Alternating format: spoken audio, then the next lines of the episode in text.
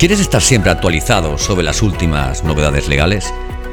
Descubre los mejores consejos para los asesores de un despacho. Bienvenido, bienvenida al podcast de Conocimiento Asesor. Buenos días y bienvenidos a un nuevo podcast de Conocimiento Asesor. Desde el Departamento Jurídico de Amado Consultores le vamos a comentar un tema de actualidad y de suma importancia para las empresas en cuanto que afecta a su tributación en el impuesto de sociedades, la nueva tributación mínima del 15% en el impuesto. En concreto, una de las principales novedades fiscales que incluye la Ley 22/2021 de 28 de diciembre de Presupuestos Generales del Estado para el año 2022 es la tributación mínima del 15% en el impuesto sobre sociedades para determinadas sociedades con efectos para los periodos que se inician a partir del 1 de enero de 2022. ¿A quiénes afecta la tributación mínima del impuesto de sociedades? La tributación mínima será de aplicación a los siguientes contribuyentes. Aquellos con un importe neto de la cifra de negocios igual o superior a 20 millones de euros durante los 12 meses anteriores a la fecha en la que se inicia el periodo impositivo. Y aquellos que tributen en el régimen de consolidación fiscal con independencia del importe neto de la cifra de negocios. ¿Quiénes quedan fuera de la tributación mínima en el impuesto de sociedades? Las entidades sin fines lucrativas de la Ley 49/2002, las sociedades de inversión de capital variable, los fondos de inversión de carácter financiero, las sociedades y fondos de inversión inmobiliaria, los fondos de pensiones y las SOCIMIS. ¿Cuál es el método de cálculo? A. Cuota líquida mínima. Con carácter general, la cuota líquida, definida como resultado de minorar la cuota íntegra de las bonificaciones y deducciones sin que pueda ser negativa, no podrá ser inferior a la denominada cuota líquida mínima.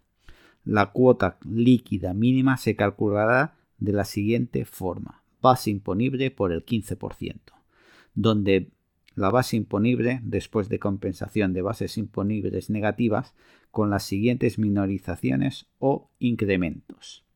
Minorización o incremento por las cantidades derivadas de la reserva de nivelización regulada en el artículo 105 de la Ley del Impuesto de Sociedades para las empresas de reducida dimensión. Y minorización de la reserva por inversiones reguladas en el artículo 27 de la Ley 19/1994 de modificación del régimen económico y fiscal de Canarias. No obstante, la cuota líquida mínima será del 10% de la base imponible en el caso de entidades de nueva creación que tributen al tipo del 15%. La cuota líquida mínima será del 18% de la base imponible en el caso de entidades de crédito y entidades que se dediquen a la exploración, investigación y explotación de yacimientos y almacenamientos subterráneos de hidrocarburos. En el caso de cooperativas, la cuota líquida mínima no podrá ser inferior al resultado de aplicar el 60% a la cuota íntegra calculada de acuerdo con lo dispuesto en la Ley 20/1990 sobre el régimen fiscal de las cooperativas. Para las entidades de la Zona Especial Canaria, la base imponible positiva sobre la que se aplique el porcentaje no incluirá la parte que derive de operaciones realizadas, material y efectivamente en el ámbito geográfico de dicha zona, que tribute al tipo de gravamen especial regulado en el artículo 43 de la Ley 19/1994. La cuota líquida mínima en caso de aplicación de bonificaciones y ciertas deducciones. Cuando el sujeto pasivo tenga derecho a aplicar 1. Bonificaciones, incluidas las reguladas en la Ley 19/1994. 2. La deducción por inversiones realizadas por las autoridades portuarias, artículo 38 bis de la Ley del Impuesto de Sociedades. Y o tercero, las deducciones para evitar la doble imposición, artículos 31, 32, 100 y disposición transitoria 23ª de la Ley del Impuesto, respetando los límites que resulte de aplicación en cada caso. La cuota mínima se calculará de la siguiente forma.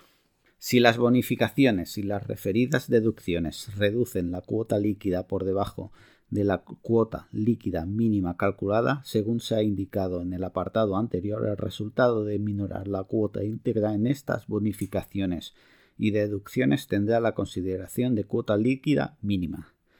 Si tras la aplicación de las citadas bonificaciones y deducciones resulta una cuantía superior a la cuota líquida mínima calculada, según se ha indicado anteriormente, se aplicará las restantes deducciones, con los límites aplicables en cada caso hasta el importe de la cuota líquida mínima.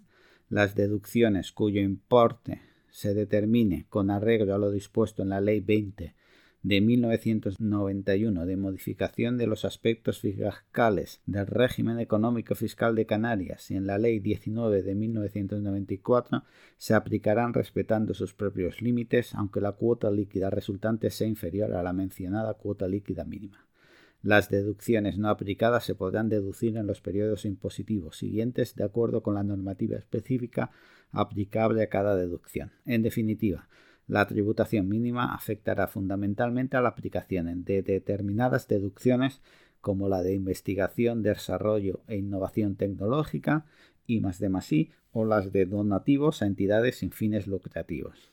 Finalmente, esta regla de tributación mínima afectará también a los contribuyentes del impuesto sobre la renta de no residentes que obtengan rentas en España mediante establecimiento permanente. Pero veamos algunos ejemplos. Primer ejemplo, sociedad sometida al tipo general, con un importe neto de la cifra de negocios en el ejercicio anterior superior a 20 millones de euros, tiene una base imponible en 2022 después de deducir bases imponibles negativas, reserva de capitalización y de nivelización de 100. En principio puede aplicar bonificaciones y deducciones por doble imposición de 20 y una deducción por I+D+i de 10. La solución. La cuota íntegra es igual a 25.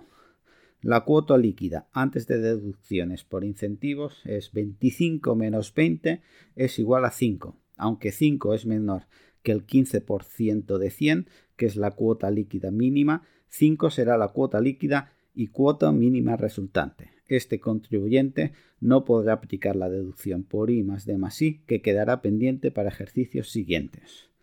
Ejemplo 2. Sociedad sometida al tipo general, con importe neto de cifra de negocios en el ejercicio anterior superior a 20 millones de euros, tiene una base imponible en 2022, después de deducir las bases imponibles negativas, la reserva de capitalización y de nivelización de 100. En principio, puede aplicar bonificaciones y deducciones por doble imposición de 7 y una deducción por I+D+i de 10. La solución, la cuota íntegra es igual a 25.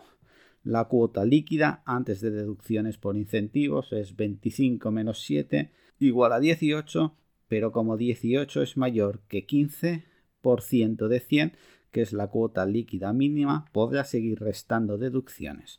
Por lo tanto, podrá deducir solo 3 por I+D+i y en el futuro podrá aplicar las 7 restantes, quedando la cuota líquida en 15, que es el mínimo requerido.